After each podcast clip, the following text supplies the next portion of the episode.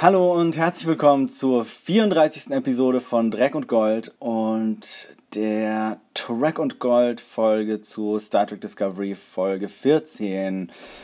Hallo Yves. Hallo Adrian und guten Morgen Simon. Gute Nacht Katja und cheep, cheep, cheep, cheep, Felo. Schön, dass ihr wieder reinschaltet. Ich hoffe, ihr seid genauso aufgeregt und aufgelöst wie ich.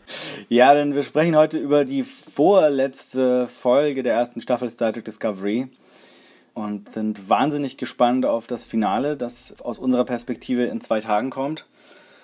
Und dann gibt es wahrscheinlich erstmal ein Jahr lang kein Discovery. Was? Ja, ja. Ein ganzes Jahr? Oh Gott. Ja, also es ist noch nicht, Oh, wow. wurde noch nicht angekündigt, wann es weitergeht, aber äh, es wurde so mehr oder weniger gesagt, frühestens 2019. Naja gut, dann müssen wir halt äh, ähm, über Game of Thrones reden. Oder? Nee, Game of Thrones kommt auch erst 2019 wieder, also oh. Okay, wir finden schon was. Keine Sorge, Genau. wir finden schon was. Auf jeden Fall äh, besprechen wir heute wieder ausführlichst die neue Folge The War Without the War Within. Und davor machen wir noch eine kleine Dreck- und Gold-Sektion mit Empfehlungen oder Warnungen. Und das alles kommt nach dem Intro. Also,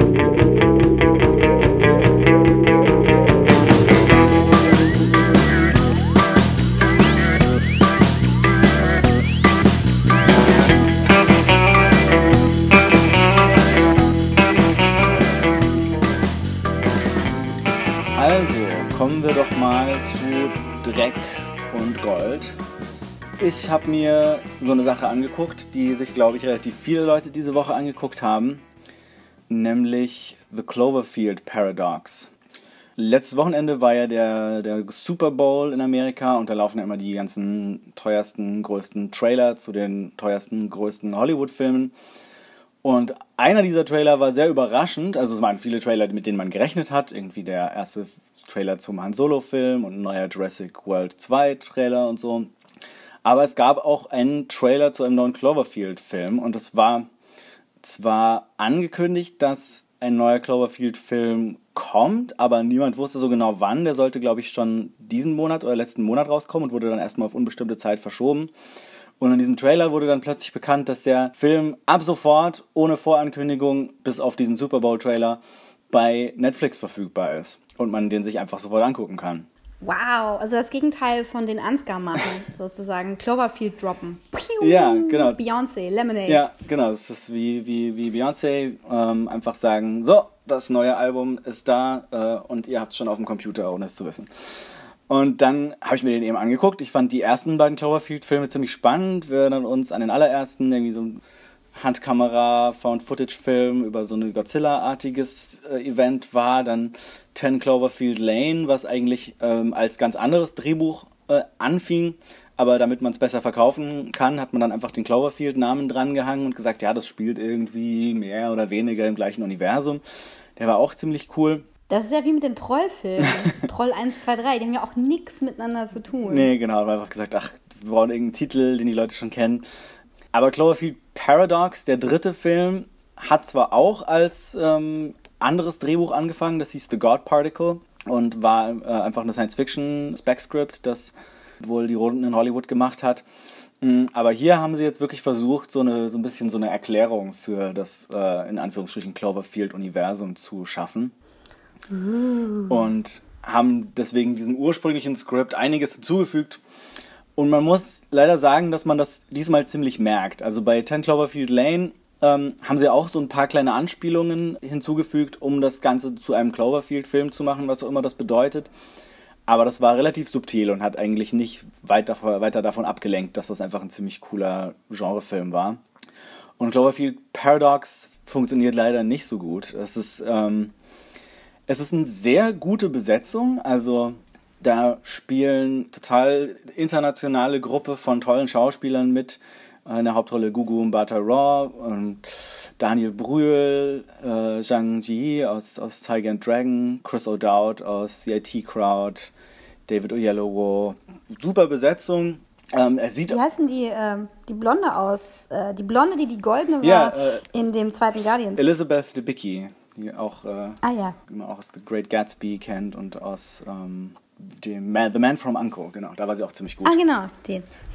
nee, super Besetzung, irgendwie auch gut gemacht. Also es ist halt irgendwie, spielt halt auf so einer Raumstation, wo sie Experimente durchführen, um eine Energiekrise auf der Erde zu bewältigen, die so schlimm ist, dass irgendwie Deutschland und Russland kurz davor stehen, ähm, sich den Krieg zu erklären. oh mein Gott, wir erklären uns gleich den Krieg, aber wir haben noch genug Vielmann-Filialen, damit Daniel Brühl einfach 100% aussieht wie ein Deutscher. Ja, genau. Gut gemacht. Ja, aber genau, die sind oben da alle auf der Raumstation und während sich unten auf der Erde alle äh, irgendwie an die Gurgel gehen, arbeiten die dieses internationale Team da oben zusammen und versucht irgendwie diese Energiekrise zu lösen mit einer neuen Technologie. Und die läuft aber dann natürlich ein bisschen schief. Und das ist erstmal eine ganz coole Prämisse, aber ich muss sagen, dass da jede Menge seltsame, mysteriöse Sachen auf dieser Raumstation passieren die aber einfach nicht so viel Sinn machen. Und das irgendwie nur so dazu da sind, um irgendwelche relativ albernen Plot-Twists zu schaffen. Und dass das alles einfach nicht so richtig als, als eine Story zusammenhängt. Und dann gibt es halt immer wieder diese relativ offensichtlichen Versuche, mit diesem fehlgeschlagenen Experiment im Nachhinein das, was in den ersten beiden Cloverfield-Filmen passiert ist, äh, zu erklären. Und das funktioniert alles irgendwie nicht so richtig. Also es gibt Teile des Films, die ziemlich spannend sind, ziemlich unterhaltsam sind. Und wie gesagt, die Besetzung ist toll und die ähm, spielen das auch gut, wobei manche von denen jetzt nicht so viel zu tun haben. Äh, Zhang Ji zum Beispiel spricht den ganzen Film über nur Chinesisch und alle anderen Figuren verstehen sie einfach. Also ich weiß nicht, ob das so wie, ob sie der Chewbacca der äh, Welt ist oder ob die tatsächlich alle, alle Chinesisch gelernt haben. Nee, bei Altered Carbon ist das ja auch so. ja. Und hat auch, hat auch allgemein nicht so viel zu tun, was ich ein bisschen schade fand. Aber ja, also ich finde, man kann sich angucken, weil es auf Netflix ist. Also das ist so, die, die zwei Stunden sind nicht völlig verschwendet, weil es doch irgendwie gute Szenen gibt. Aber wenn man den jetzt tatsächlich im Kino gezeigt hätte, dann wäre es eine ziemliche Enttäuschung gewesen im Vergleich zu den beiden vorherigen. Und das ist wahrscheinlich auch der Grund, warum er jetzt auf Netflix gelandet ist, weil es ist zwar ein cooler Marketingstand zu sagen, hey, der letzte Film wurde irgendwie mit einem Trailer zwei Monate vor Release erst angekündigt und das war voll die Überraschung und diesmal wollten wir noch eine größere Überraschung machen. Aber wahrscheinlich haben sie ihn halt vor allem deswegen auf Netflix gebracht, weil sie gedacht haben, oh Gott, wenn wir den ins Kino bringen, dann äh, reißen uns irgendwie die Fans äh, irgendwas ab. Aber das, äh, ja, ja mhm. das war The Cloverfield Paradox und das ist leider für mich knapp auf der Dreckseite. Mhm, mhm. Die Dreckseite, die äh, durch mysteriöse wissenschaftliche Experimente entstanden ja. ist. Ja, aber ich muss auch sagen, für, also wenn man Star Trek-Fan ist, ist es, glaube ich, nochmal noch mal interessanter, weil ich meine, es spielt auf einer Raumstation, es geht um eine bunt gemischte internationale Crew von Wissenschaftlern, die zusammenarbeiten, um irgendwie die Zukunft der Menschheit zu verbessern. Es gibt sogar so eine Art Spiegeluniversumsplot. Oh. Also da äh, ist für den Star Trek-Fan viel dabei, aber so hundertprozentig funktioniert es nicht. Ja, weil gerade als Trekkie habe ich das doch schon mal in besser gesehen dann. Ja, ja, das schon. Deswegen. Und wenn das halt so in Richtung Event Horizon geht, von der Optik bin ich sowieso komplett raus. ne, es geht, es geht eher in Richtung Gravity von der Optik her, würde ich sagen. Uh. Also schon eher so die NASA-Optik. Um, ja, ich habe so mit, mit ich habe das so in, äh, mit einem Auge im ICE gesehen mhm. ähm, und zum Glück immer nicht hingeschaut, als ähm, irgendwelche Jumpscares waren. Die habe ich dann erzählt bekommen. Denn auf meinem Handy lief währenddessen auch äh, was von Nettie. Mhm. Aber ähm, Schlauerweise lädt man sich das runter, bevor man im ICE ja. sitzt, weil Stream im ICE, Kinder, keine gute Idee. Nee. Und da hatte ich mir also die Staffel Chewing Gum runtergeladen, geschrieben und angeführt in der Hauptrolle von Michaela Cole. Das ist meine Goldempfehlung für diese Woche in mhm. diesem Science-Fiction-Rahmen, weil wir haben ja vor ein paar Folgen über Black Mirror gesprochen und die äh, Aufmacherfolge mit der Space Fleet. Ja, USS Callister. Genau, USS Callister. Und da habt ihr Michaela schon mal gesehen. Und da bin ich auch neugierig geworden und dachte, Mensch, also ähm, das gucke ich mir mal an. Und mhm. ich war zwar jetzt nicht so auf Comedy eingestellt, aber es funktioniert echt super. Mhm. Ähm, es ist eine abgedrehtere Version ähm, von Fleabag sag ich mal. Also irgendwie jünger, mhm, mhm, frischer, abgedrehter, aber auch irgendwie expliziter.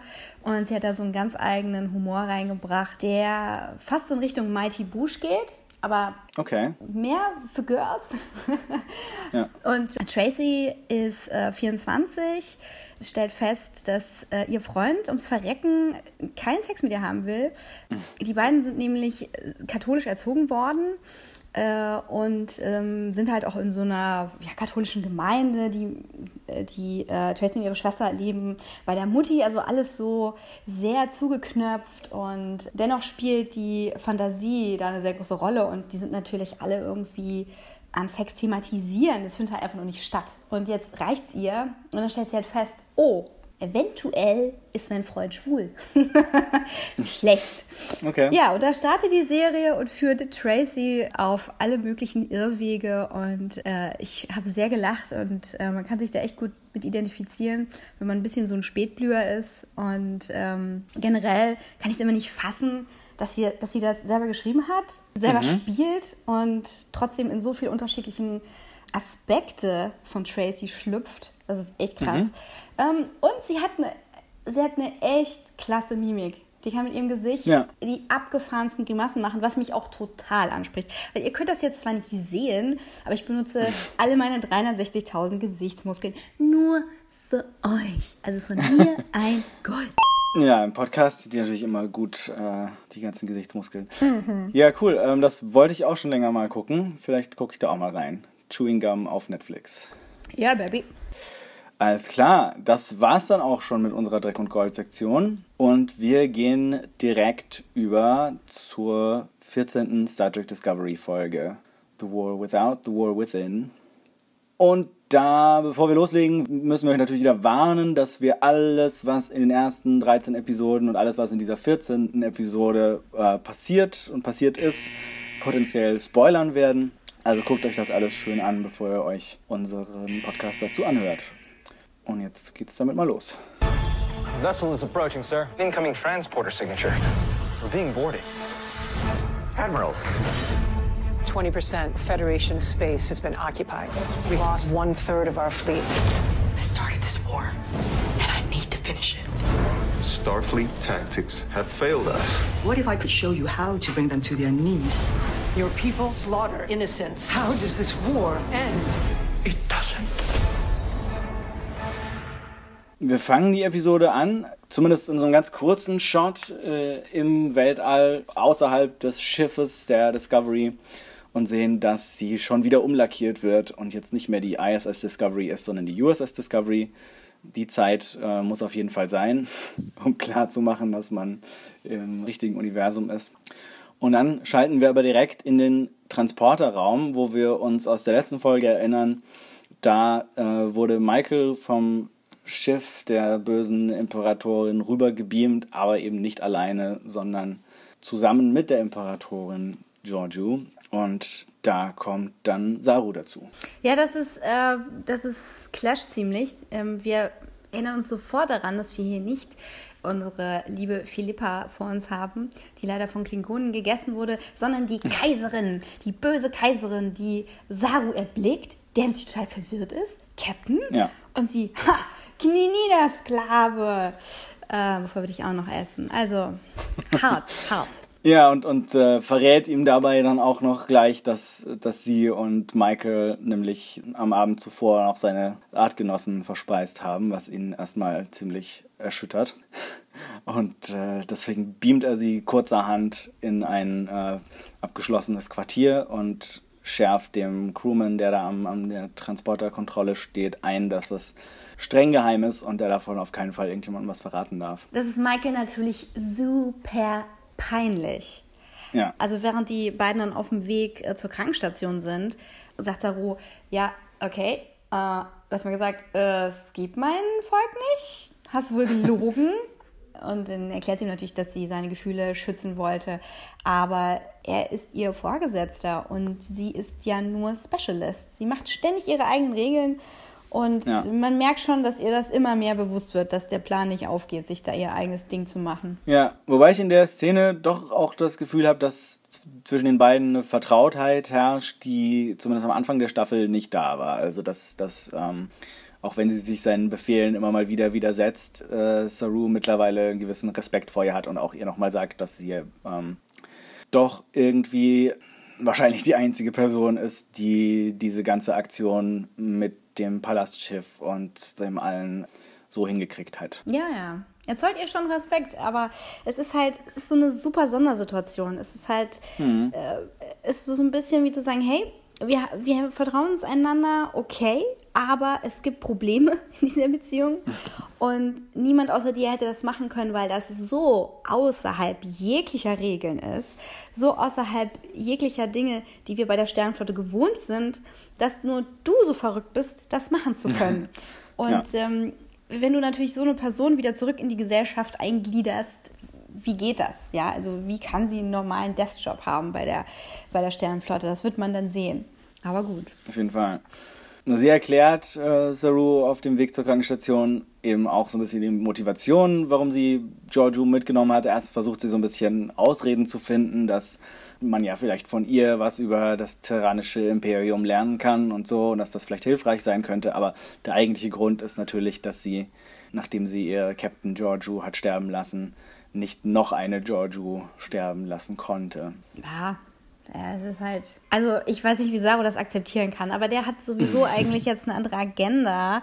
Er möchte Michael mit zur Krankenstation äh, mitnehmen, weil er sich davon erhofft, dass ein ganz bestimmter Patient äh, wieder mehr so zurück ins Leben findet, wenn er ein bekanntes Gesicht sieht. Genau, er erklärt ja erstmal nochmal relativ ausführlich, wie jetzt die Situation mit Tyler ist, dass eben die Vogue-Persönlichkeit jetzt anscheinend mit Lorels Hilfe rausoperiert werden konnte und Tyler eigentlich wieder zurück ist, aber wenn er Michael sehen könnte, würde das vielleicht helfen, aber Michael äh, will davon nichts wissen und äh, sagt Nein, danke und haut ab und lässt ihn erstmal allein in die Krankenstation gehen. Ja, das war für, für äh, Saru sicherlich auch so eine Art Test, so, so ein Reaktionstest. Sicherlich weniger, ob Tyler jetzt ganz normal reagiert, wenn er ein vertrautes Gesicht sieht. Er weiß ja, dass da zwischen den beiden was läuft.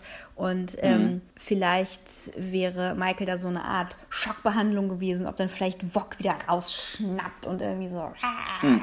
Äh, mhm. aber gut, ich meine, wir gehen jetzt erstmal vom Besten aus und ja. gehen auf die Krankenstation.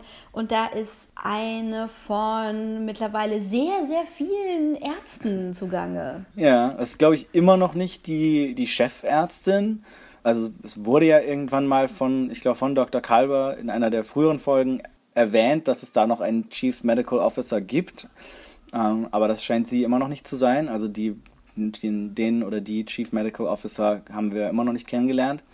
Aber diese neue Ärztin heißt Dr. Pollard und sie erklärt Saru, dass soweit sie das erkennen kann, Vog tatsächlich aus Tyler ausgetrieben ist und er soweit möglich äh, eigentlich jetzt komplett menschlich ist. Und nämlich auch gerade aufgewacht ist. Und das heißt, man kann mit ihm reden, was äh, Saru dann auch tut. Ja, da sind wir sehr gespannt. Und wie es scheint, äh, benimmt sich Tyler ganz normal, spricht mit Saru sehr offen darüber, ist also sehr kooperationsbereit. Mhm. Und ähm, Saru will erstmal wissen, woran er ist, äh, ob es ihm soweit gut geht, aber auch, ob er bereit ist, alle Informationen, an die er sich erinnert, zu teilen. Denn Saru möchte eigentlich für Tyler das Beste. Er möchte nicht ihn wegsperren, weil er ja schon sehr viel mitgemacht hat. Und ähm, Tyler setzt ihn ins Bild. Okay, also es ist eine sehr schreckliche Situation für mich, auch sehr seltsam. Aber, ja. und das wird er später nochmal so formulieren, es handelt sich hier eigentlich um eine dritte Person, nämlich eine integrierte Person mit Vox mhm. Aber ja. seiner Persönlichkeit, äh, also ohne seine Persönlichkeit und mit dem, sozusagen mit dem äh, Teiler-Betriebssystem. Ja, ja. Äh, und der Teiler, wie sagt man, Biologie. Also der Teiler Case und ähm, der Teiler Mod, aber mit, ähm, mit den VOG-Daten im Hintergrund. Und da sichert er auf jeden Fall zu, er wird Auskunft geben und erklärt das auch ein bisschen.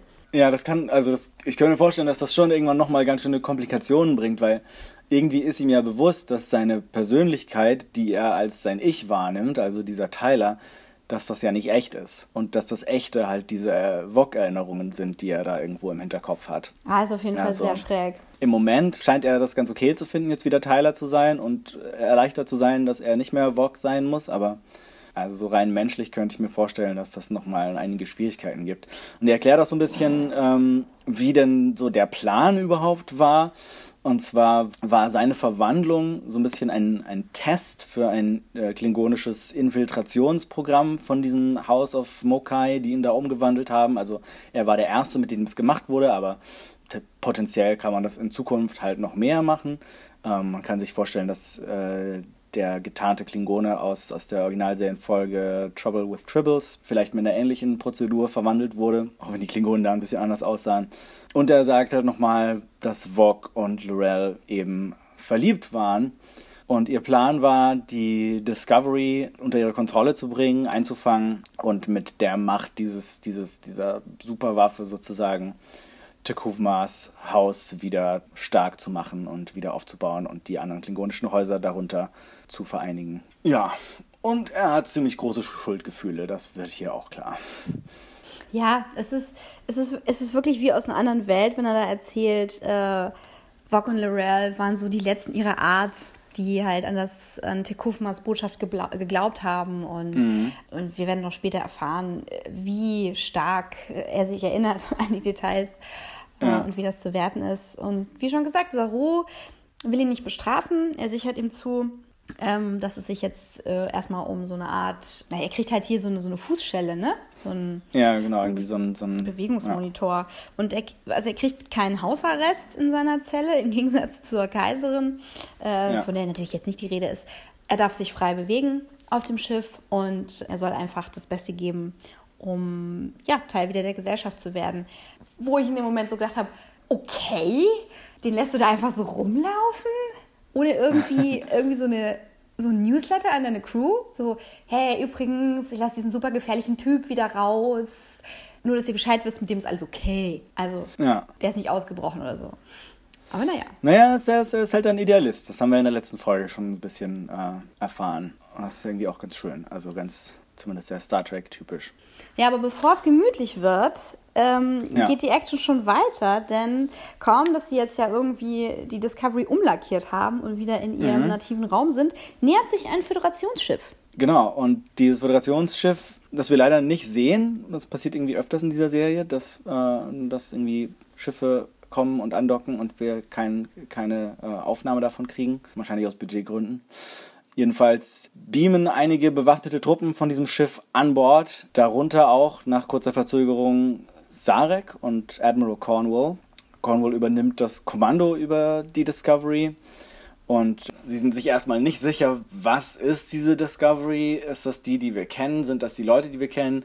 Aber Sarek macht eine Gedankenverschmelzung mit Saru und gibt die Daumen hoch und sagt, nee, das sind, das sind unsere Leute. Cornwall will aber natürlich auch gleich wissen, was mit Lorca ist, wo denn eigentlich der Captain von diesem Schiff ist. Und Sarek teilt mit, dass der tot ist. Ja, das ist ein ziemliches äh, Überfallkommando, was da auf die ja. Brücke gebeamt ist. Deswegen habe ich erst gedacht so, oh, Moment, ähm, das Schiff, was sich nähert, ist das vielleicht noch aus dem Paralleluniversum, aus dem Spieluniversum mhm. mitgekommen? Und da habe ich mich schon voll gefreut. Ich so, ja, da kommt jetzt Zarek mit den Rebellen und der, ja. der Spiegelwalk und das wird voll geil. Und dann so, oh, Cornwall und Zarek und irgendwie sind die Haare auch ein bisschen ja, dunkler. Und wer sind die jetzt? Ja. Interessanterweise äh, ist da auch wieder ein Andorianer dabei und ein Tellerit und die sehen, also vielleicht haben sie einfach nur die gleichen Masken benutzt, aber vielleicht, ich kann mir auch vorstellen, dass das vielleicht tatsächlich die gleichen Figuren sind, die halt die, ähm, die Führungsriege der Rebellen im anderen Universum dargestellt haben. Das waren auf jeden Fall die gleichen Typen. Ja, genau, das wäre halt, das wäre halt, äh, dass das hier die Prime-Universums Entsprechung dieser Rebellenanführertruppe ist, mit Sarek und dem Andorianer und dem Tellariten. Das war irgendwie ganz, ganz witzig. Ja, und deswegen war ich auch erst nicht sicher, weil ich dachte so, oh ja, das sind die Rebellen. Das sind doch die gleichen. Ja, ja. Aber warum tragen sie Starfleet nicht? Ja, hä? Ja. Als nächstes kommt erstmal ein, eine große Konferenzrunde im Konferenzraum.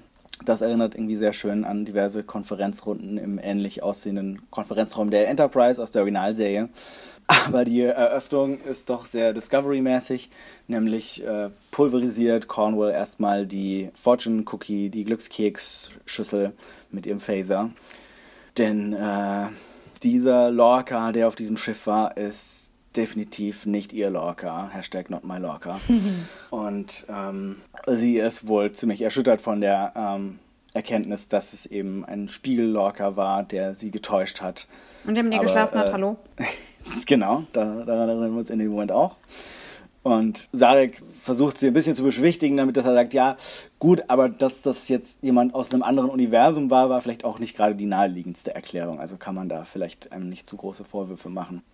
Und wir erfahren hier auch, dass die Spiegel Discovery in diesem Universum wohl so kurz nach ihrer Ankunft von den Klingonen zerstört wurde. Also wer auf ein Wiedersehen mit Captain Killy in dieser Folge gehofft hat, wird enttäuscht. Es ist natürlich möglich, dass sie irgendwie in klingonischer Gefangenschaft überlebt hat und wir sie später irgendwann doch noch mal kennenlernen. Aber fürs Erste ist dieser hängende Plotfaden mit der Spiegel Discovery im Prime-Universum jetzt erstmal so relativ schnell vom Tisch gekehrt worden. Ja, genau wie mit der Buran im Spiegel-Universum. Ja. Also so nach dem Motto, der andere Lorca ist tot, äh, die andere Discovery Genau, Crew ist tot, weg damit. Ja, das sagt Cornwall hier auch nochmal so explizit, dass man sich fast schon denkt, Moment, vielleicht treffen wir den doch noch irgendwann. Aber sie sagt halt nochmal, also mein Gabriel Lorca ist dann wohl im Spiegeluniversum gelandet und als einzelner ähm, Sternenflottenmensch wird er da wohl kaum lange überlebt haben, also ist er wohl tot. Ich habe ich hab das immer noch nicht so ganz verstanden, warum das ambivalent ist, weil die Kaiserin ja noch berichtet hat, dass sie die Buran beschossen haben, aber die ist wohl nicht zerstört worden. Oder Es doch? wurde zumindest nicht explizit gesagt, dass sie zerstört wurde. Och, immer diese Andeutung. Also gut, was passieren wird, wird passieren. Jetzt sind wir auf dem Stand, ähm, dass wir uns Ja. um die keine Gedanken machen müssen. Das heißt, Vorerst. der erste Scheiß ist schon mal vom Tisch. Also ich meine über die Discovery, ja, so als anderen Faktor. Ja. Ja. Also die haben sich nicht verbündet irgendwie mit den Klingonen, das ist schon mal gut. Nee. Und was ist jetzt mit den Klingonen? Genau, also die sind natürlich jetzt froh, diese Enttarnungstechnik, die ähm, Lorca und die Discovery Crew entwickelt haben, endlich äh, nutzen zu können. Aber es ist möglicherweise schon zu spät, denn die Klingonen haben mit brutalsten Angriffen überall im Föderationsraum verdammt viel zerstört. Nach der Beschreibung klingt so und auch nach der Karte, die wir am Ende der letzten Folge gesehen haben, als wäre der allergrößte Teil des Föderationsraums schon zerstört und besetzt. Aber hier sagen sie jetzt, glaube ich, es sind nur 20 Prozent bisher, was ja erstmal noch nicht so viel klingt. Ja, mir hat nicht auf die Kartenansicht gepasst, die wir gesehen haben. Wahrscheinlich. Genau. Aber es scheint trotzdem relativ hoffnungslos zu sein, denn auch wenn die klingonischen Häuser zersplittert sind und nach Coles Tod kein, sich kein neuer Anführer erhoben hat und die sich sogar untereinander so ein bisschen bekämpfen, sind sie doch alle darin vereint, dass sie die Föderation zerstören wollen und ähm, machen das relativ rücksichtslos und schaffen das wohl auch ganz gut dank ihrer Tarntechnologie und dank ihrer brutalen Methoden. Ja, das ist wohl auch das Problem, dass äh, unter Kohl waren die Angriffe halt noch so koordiniert. Unter Takufma wäre das wahrscheinlich ganz anders gelaufen. Der hätte wahrscheinlich irgendwie dann doch mit der Föderation verhandelt, wenn die sich irgendwie ergeben hätte oder die vielleicht so Korridore ausgemacht hätten, die Mauer zu Mexiko gebaut. Wer weiß, ja. Und das wird äh, uns später auch nochmal begegnen, dass das einfach das zerstörerische Element ist der Situation jetzt. Wir haben äh, die klingonischen Häuser, die miteinander um die beste Beute konkurrieren. Also wer am meisten gegen die Föderation äh, schießen und zerstören kann, ähm, steigt da irgendwie im Ranking. Und das Ja. ähm, ist natürlich super ungünstig. Die Föderation blutet sozusagen wie so ein Beutetier und die Klingonen haben Blut geleckt und sind jetzt halt voll geil drauf. Problem. Auf jeden Fall. Und Sarek und Cornwall geben hier auch nochmal die äh, Anweisung durch, dass die Informationen über das Spiegeluniversum streng geheim bleiben müssen, an niemanden verraten werden dürfen, komplett unter Verschluss gehalten werden, um den vom Krieg gebeutelten Föderationsmitgliedern keine falschen Hoffnungen zu machen. Weil die könnten ja vielleicht annehmen, dass ihre ermordeten Eltern im anderen Universum noch leben. Kleiner Seitenhieb an Michael mit den ermordeten Eltern. Ähm, aber genau, dass das irgendwie nicht produktiv wäre und man das deswegen komplett geheim halten muss. Und damit ist natürlich auch ein Stück weit erklärt, warum ein paar Jahre später Kirk und Spock und so weiter nicht wussten, wie ihnen geschieht, als sie mit dem Spiegeluniversum konfrontiert wurden. Ja, aber auch so ist das vollkommen logisch. Also du propagierst ja wohl kaum, Leute, es gibt ein Spiegeluniversum. Also, falls irgendjemand absoluten Blödsinn veranstalten möchte, sucht euch irgendwie so eine interphasische Störung oder eine Ionenwolke. Wir geben euch eine Anleitung dazu. Naja, also super geheim. Am Konferenztisch wird dann, glaube ich, noch eine wichtige Sache angesprochen. Naja, erstmal geht es noch darum, dass sie zur Starbase One springen sollen, wo halt irgendwie jetzt so die Flottenleitung zugange ist. Aber das geht nicht, weil sie ja keine Sporen haben. Das heißt, sie müssen da mit normaler Warp-Geschwindigkeit hinfliegen. Dauert eine Woche oder so, ne? Ja, weil ich weiß nicht, ob sie es genau sagen in dem Moment, aber. Ja, Zu lange wohl, jedenfalls. Wird wohl eine Weile dauern und ist vor allem auch gefährlich, weil man halt durch von Klingonen besetztes Gebiet warpen muss. Hm. Und Michael sagt am Schluss: Ach ja, äh, eine Sache gäb's noch. Und bevor wir hören, was sie sagen will, können wir es uns schon denken und springen mit dem nächsten Schnitt auch gleich in das relativ großzügig geschnittene Quartier von Emperor Giorgio, wo Michael, Cornwell und Sarek jetzt zu Besuch sind. Ja, wäre auch blöd, wenn die jetzt zu Besuch kommen und es wäre nur so eine Besenkammer, weil dann würden die Ja. jetzt total witzig äh, zu fünf da drin eingequetscht sein, während äh, die Kaiserin total fies sie anguckt, sitzt da so auf dem Ja, Bett und thront auf ihrem Sofa. Genau, so, das ist ihr, ihr, neuer, ihr ihr? neuer Thronsaal, wo sie jetzt hier ihre Audienzen empfängt. Oh mein Gott, wir haben so viele Gemeinsamkeiten. Ich sitze auch gerade auf dem Sofa. Ach, großartig. Ja, und sie will eigentlich, dass sie sie wieder zurück nach Hause schicken. Wahrscheinlich hat sie gehört, als Michael zu Lorca gesagt hat, hey, wenn du uns gefragt hättest, hätten wir dich einfach wieder nach Hause geschickt. Denkt so, okay, dann frage ich einfach mal. Aber Pustekuchen, weil jetzt ist ja Krieg und ähm, irgendwie ist das gerade nicht so gut und vor allem wissen sie auch noch gar nicht genau, wie sie das machen würden. Deswegen sagt Cornwell jetzt, sie wird jetzt erstmal hier festgehalten und auf der Sternenbasis kriegt sie dann irgendeine bequeme, aber gut verschlossene Zelle. Ja, nehme ich Cornwall natürlich überhaupt nicht ab. Also, da sehe ich doch schon irgendwas klingeln, hören. Höre ich was Ja. klingeln. Ach ja, aber es hört auch nicht auf mit den schockierenden Begegnungen auf der Discovery. Denn Ja. ähm, als äh, Tyler sich aus seinem Quartier wagt und den ersten Ja. Flur nimmt, wen trifft er da? Stamets, Paul Stamets, den zwar von Trauer gepackten, aber doch durch seine Sporenerfahrung relativ ausgeglichenen äh, Pilzexperten. ähm, also ich meine, so im, im Verhältnis, wie, wie er hätte reagieren können, war das alles noch so relativ zurückhaltend. Ja. Tyler entschuldigt sich natürlich gleich wahnsinnig, weil er also natürlich große Schuldgefühle, wie schon gesagt hat, vor allem natürlich für die Ermordung von Kalber. Und Stamets äh, erkundigt sich nur so, okay, du bist jetzt also wieder menschlich und geht's dir auch so richtig dreckig damit mit deiner Schuld und so. Und Tyler sagt, ja, ja, sorry, natürlich. Und so, ja, gut, okay. Das, äh, das ist ihm ganz recht, dass, es, dass er von Schuldgefühlen zerfressen wird. Ja, also Classic Stamets eigentlich. Am Anfang war ich noch überrascht, wow, irgendwie geht er mich direkt an die Gurgel, aber Ja. macht dann halt so ein bisschen den gehässigen Abgang. Stamets ist also richtig bei sich. Ne? Wenn er jetzt total soft Ja. reagiert hätte, hätte ich mir Sorgen gemacht, ob er nicht Ja. äh, ein bisschen zu viel an seinen Pilzen genascht hat. Aber sind ja auch gerade keine Sporen mehr da. Genau. Tyler geht dann als nächstes in die Cafeteria, in die Mess Hall. Und äh, Awkward. Während er so den Weg zum, zum Mikrowellen-Food-Synthesizer macht, gucken ihn natürlich alle an und das ist alles so ein bisschen peinlich und er setzt sich beschämt alleine mit seinem Essen an einen kleinen Tisch. Und kurz darauf kommt aber Tilly und leistet ihm Gesellschaft. Und er versichert ihr, dass es ihm eigentlich gut geht und sie sich keine Sorgen um ihn machen muss. Und sie sagt so, Quatsch, das äh, red mal kein Quatsch. Das Ja. Kann, ja wohl, kann ja wohl gar nicht sein. Ach, Tilly ist so super. Und die Szene spiegelt ja das wieder, was mit Michael passiert ist, als Michael an Bord gekommen ist. Mhm. Ja. Als die große Deserteurin. Und nun Ja. ist äh, Tyler der Spion da und Tilly denkt sich, ah, ich weiß, was zu tun ist. Ja. ja, die Reaktion ist eben eine ganz andere jetzt. Ja, genau. Denn wir haben jetzt ja eine andere Crew kennengelernt.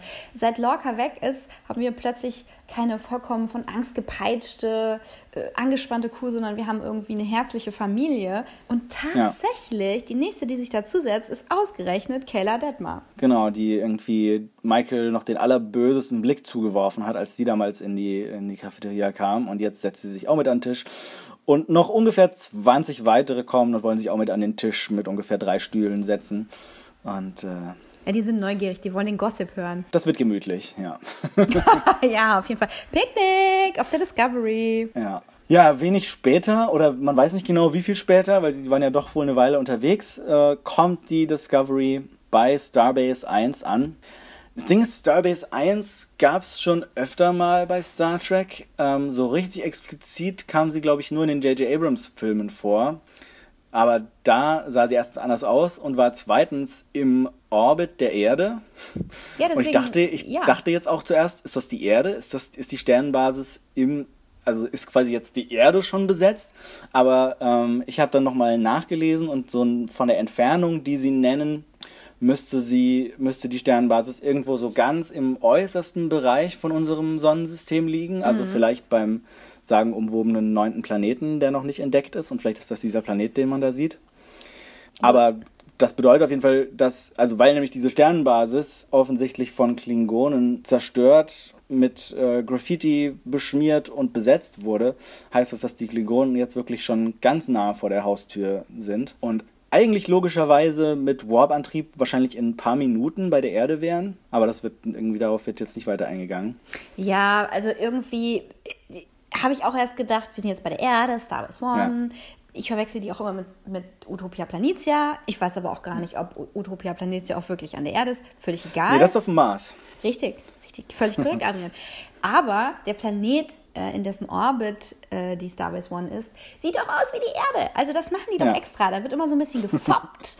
Und Ja. Cromwell ist genauso entsetzt wie wir. Obwohl sie weiß, Ja. dass es nicht die Erde ist, ist es trotzdem ein Schlag in die Magengrube, denn sie hatten ja äh, für die Starbase One einen Plan, haben da ihre Verbündeten und die Kommandoriege erwartet und sie ist einfach nur äh, komplett entgeistert. Ja, genau. Sie gibt den Befehl, sofort wieder wegzufliegen. Oder ich weiß nicht, vielleicht gibt sogar Saru, den Befehl. Ja, ja, sie ist- genau, weil sie erstmal völlig katatonisch ist. Und sie verlässt die Brücke und äh, macht sich aber nicht etwa auf den Weg in ihr Quartier oder so, sondern direkt zu Lorels Zelle. Yay! Finally! Ja, und die, äh, was ich auch erst wieder, daran muss ich mich irgendwie auch erst wieder erinnern, stimmt, die beiden waren doch dicke Freunde in Episode 8. Frenemies, Frenemies. Ja, und sie zeigen sich auch erstmal so gegenseitig Respekt. Ähm, also so die ersten paar Sätze, die sie austauschen. Ähm, Lorel äh, bescheinigt ihr, dass sie eben ihre Vorurteile gegen die Menschen als Feiglinge widerlegt hat. Und ähm, Cornwall informiert Lorel, wie eben die Lage ist. Und zwar hier deine Seite, die Klingonen gewinnen, aber halt nicht so, wie du es wolltest, nämlich zersplittert und nicht vereint.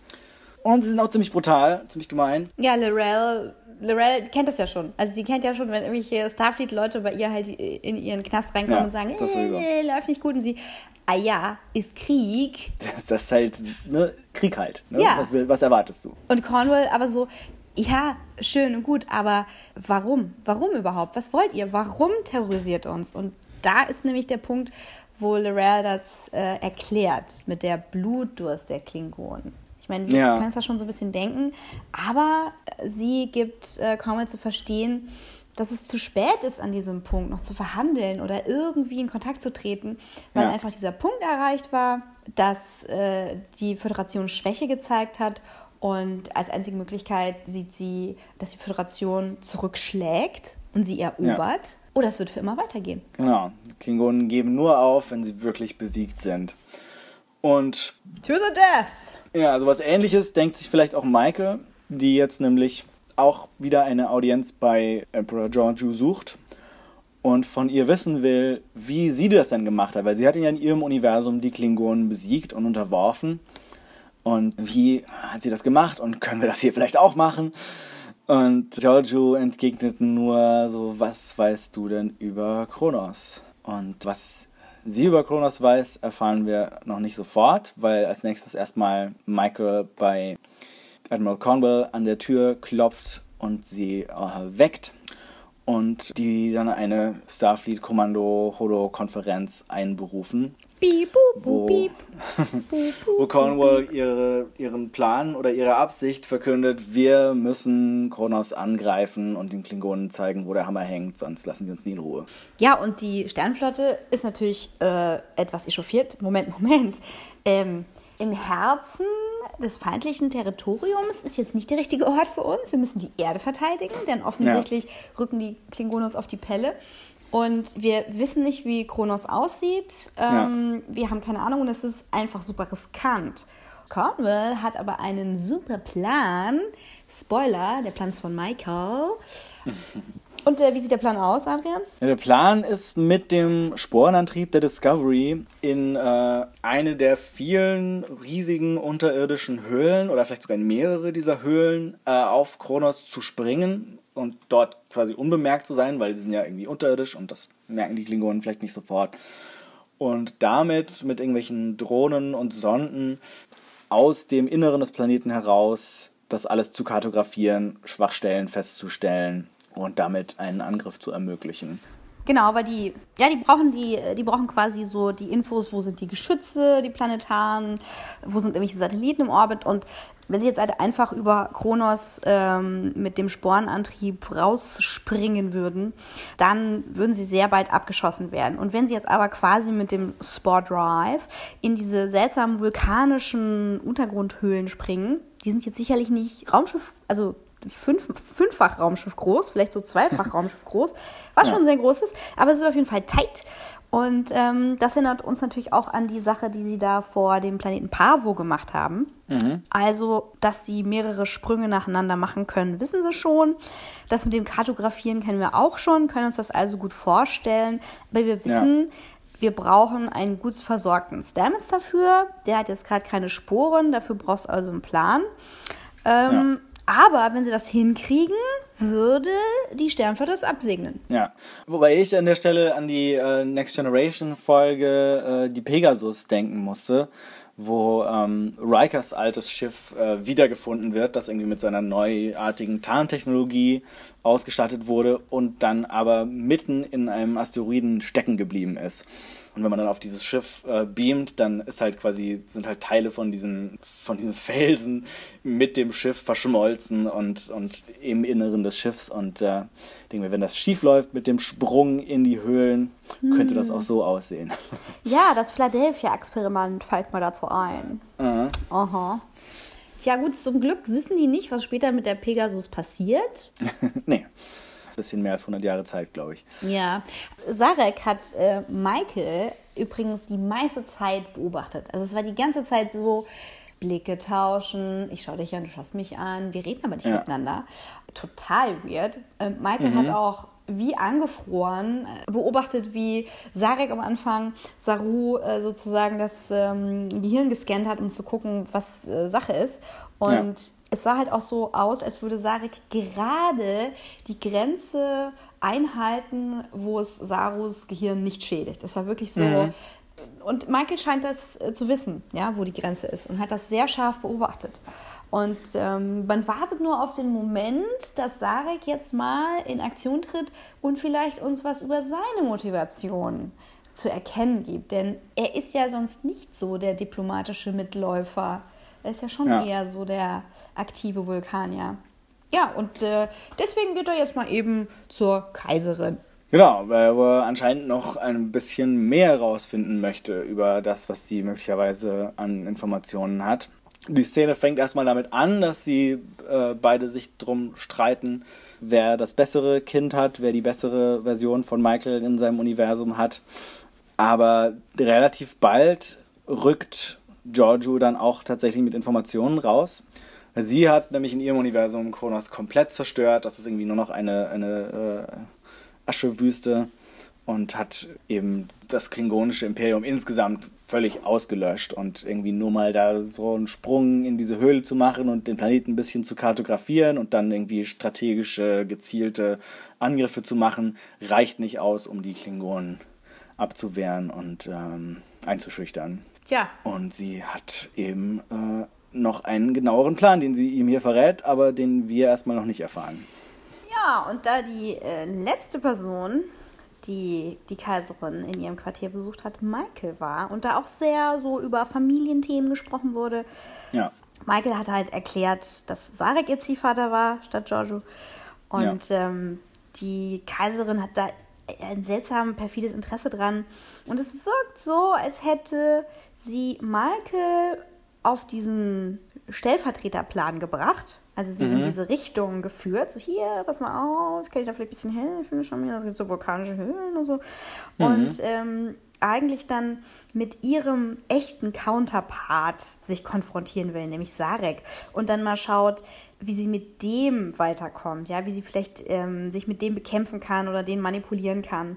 Denn er ist ja auch äh, einer ihrer Gegenspieler ähm, in ihrem Universum und vielleicht gibt es da noch mehr Sachen, die wir nicht wissen. Vielleicht hat auch sie die Motivation, sich irgendwie rächen zu wollen, so wie Michael die Spiegel Giorgio retten wollte, um was wieder gut zu machen. Hat vielleicht die Spiegel Giorgio irgendein Interesse an Sarek? Who knows? Schauen wir mal. Ja. Wobei ich nicht so den Eindruck hatte, als ob sie Sarek schon mal getroffen hätte. Also Ja? rein von ihren Reaktionen hätte, hätte ich das jetzt nicht unbedingt gedacht. Ich glaube, also für mich kam die, das Interesse von ihr an Sarek eher daher, dass sie gemerkt hat, okay, der hat irgendwie ein enges Verhältnis zu, zu dieser Version von Michael. Aber wer weiß. Sie kann ja auch gut äh, Dinge geheim halten, offensichtlich. Pokerface. Sarek verlässt danach das Schiff. Vorher trifft er sich aber, oder so zum Abschied trifft er sich nochmal mit Michael. Und ähm, ganz untypisch ermuntert er Michael, irgendwie ihre Emotionen zu erforschen und sich eben mit ihren Gefühlen zu Tyler auseinanderzusetzen, weil er auch in Beziehung auf seine eigene menschliche Frau eben dann doch das, diese, diese Sache mit der Liebe irgendwie sehr wichtig findet. Voll gut. Und äh, kurz darauf ermuntert auch Tilly Michael noch, sich doch mal mit dieser Tyler-Sache auseinanderzusetzen. Und äh, sie rahmt das so ein bisschen so ein, dass, dass das ja irgendwie auch so die Grundlage der, der Föderation ist oder ähm, so der, der Weg zurück aus der Dunkelheit, sich eben mit den Ängsten und den dunklen Aspekten der eigenen Persönlichkeit und auch mit, der, mit den Feinden auseinanderzusetzen und ähm, das hinter sich zu lassen und den Weg ins Licht zu finden, sozusagen. Ja, und dass es ja sehr poetisch sei, wenn äh, die Liebe die Feinde miteinander verbindet. Ja. Also, ja, also Tilly, äh, nee, Michael ist eigentlich in den Raum gekommen, um mit Tilly diesen Moment zu teilen. So, ja, ich glaube, ich habe mich gerade zum letzten Mal von meinem Vater verabschiedet. Ja. Äh, und sie kriegt aber wirklich keine Pause, weil Tilly direkt, ja, was ist denn mit Tyler? Lass mal über Tyler reden. Ja. Ja, und ähm, Bevor Michael jetzt tatsächlich sich mit Tyler trifft, ähm, sind sie bei, bei einem unbewohnten Mond angekommen und fangen da ihre neue Sporenzucht an und beschießen diesen Mond mit so, mit so Mycelium-Geräten, die da auf den Mond landen und dann so Sporen, Samen, wie auch immer, in den Planeten reinschießen, in diesen Mond reinschießen. so Setzlinge von den Bäumen sind das. Er hat so ein, Ja. er hat so, er zeigt Tilly so ein, äh, quasi eine Vorbildpflanze, also den, den Ableger, den sie für Seine, ihr... seine allererste Pflanze, die Genau. er vorher schon hat, oder seinen ersten Pilz. Pilze sind ja keine Pflanzen. Genau. Aber es ist trotzdem quasi dieser eine Typ, aus dem er seine Sporen gezüchtet hat. Ja. Den will er jetzt wieder benutzen und damit den ganzen Mond in kürzester Zeit mit Hilfe von äh, elektromagnetischen Pulsen äh, in eine blühende Landschaft verwandeln und verspricht der Crew eine super Show. Und das ist auch eine ziemlich super Show. Also es sieht echt gut aus, wie da diese Sonden auf dem Planeten landen und da diese glühenden Sporen hineinschießen und dann kommen die Pilzäste und Wurzeln und was auch immer da rausgeschossen. Mm. Das sieht gut aus. Ich fand es ein bisschen, ich fand es ein bisschen zu einfach. Also es schien so, als gäbe es da überhaupt kein Hindernis. Also es, als wäre das ein, ein, ein, ein äh, Plot-Aspekt, der gar keinen Konflikt hat, sondern es ist einfach nur, okay, wir, wir machen jetzt diesen Pilzmond. Das dauert ungefähr eine halbe Minute und das funktioniert alles wunderbar. Und jetzt haben wir wieder genauso viele Sporen, wenn nicht mehr als vorher. Ja, ich sehe hier Probleme. Also einmal möchte ich an die Folge erinnern, wo wir schon mal versucht haben, Planeten zu terraformieren und dann so kleine Energiewesen äh, versucht haben, Wissenschaftler zu töten und die Enterprise kommen musste und das irgendwie äh, erstmal feststellen musste, dass da irgendwelche kleinen Energiefunken dann doch äh, schon wohnen. Und was ist mit Genesis? Da, Ja. Das ging ja auch nicht einfach so. Ja. Ja, das, also das ging ein bisschen zu einfach, fand ich. Ja, also Ähm. meine Vermutung ist ja, dass das Folgen haben wird. Und was Okay. das für Folgen sind, das erkläre ich gerne zum Ende der heutigen Episode. Okay, das wäre natürlich spannend, wenn es jetzt einfach aussieht, aber wir dann später erfahren, haha, so einfach war es nicht, sondern dass durch diese neuen Mondsporen geht einiges schief. Aber im ersten Moment wirkt es erstmal wie eine etwas konfliktlose, rein visuelle Lösung für, für ein Problem. Aber es funktioniert immer noch als äh, Metapher, wie wir gleich ein bisschen erfahren. Denn Michael trifft sich jetzt mit Tyler und äh, so eine sehr emotionale Szene zwischen den beiden. Sie sagt ihm, dass sie, dass sie ihn geliebt hat und dass sie damit sehr schwer umgehen kann, da, was, was echt war, welcher Aspekt von ihm echt war. Und ähm, aufgrund von der Gewalt, die er bzw. Vogue ihr angetan hat, kann sie ihm aber nicht einfach vergeben. Und ähm, das wird irgendwie nicht so, nicht so einfach klappen. Ja, also er er macht sehr, sehr viel an ihr fest. Ja, du, ich bin doch nur wegen dir hier geblieben und ich habe Ja. ich hab mich zusammengerissen. Und sie sieht das aber, sie sieht das eher als Verrat. Sie so, hey, ich habe dir gesagt, sobald es dir schlecht geht, sobald du irgendwie merkst, dass wegen deiner Folter irgendwas Schlimmes passiert, musst du mir das sagen, sonst ist es ein Risiko für uns beide. Und Ja. du bist mitgegangen und hast uns beide in Gefahr gebracht und du hast versucht, mich umzubringen. Wenn ich in deine Augen sehe, sehe ich Wok, der mich umbringen wollte. Problem. Ja, Ja. auf jeden Fall. Ja, und er ist halt echt so total so, ja, ich brauche dich doch und äh, sonst muss ich leider irgendwie. Muss ich leider doch Klingone werden. Also muss ich Ah. mich umbringen, so wirkt das zumindest, dass er sehr, sehr verzweifelt ist. Und sie Ja. macht, ihm, macht ihm aber sehr klar, dass gerade weil sie eine ähnliche Situation durchgemacht hat, dass sie eine Ausgestoßene war, dass sie einen schlimmen Fehler gemacht hat, dass sie sich selbst verloren hat, dass es ein einsamer Weg ist, den er für sich gehen muss, den er mit sich Ja. selbst ausmachen muss. Ja.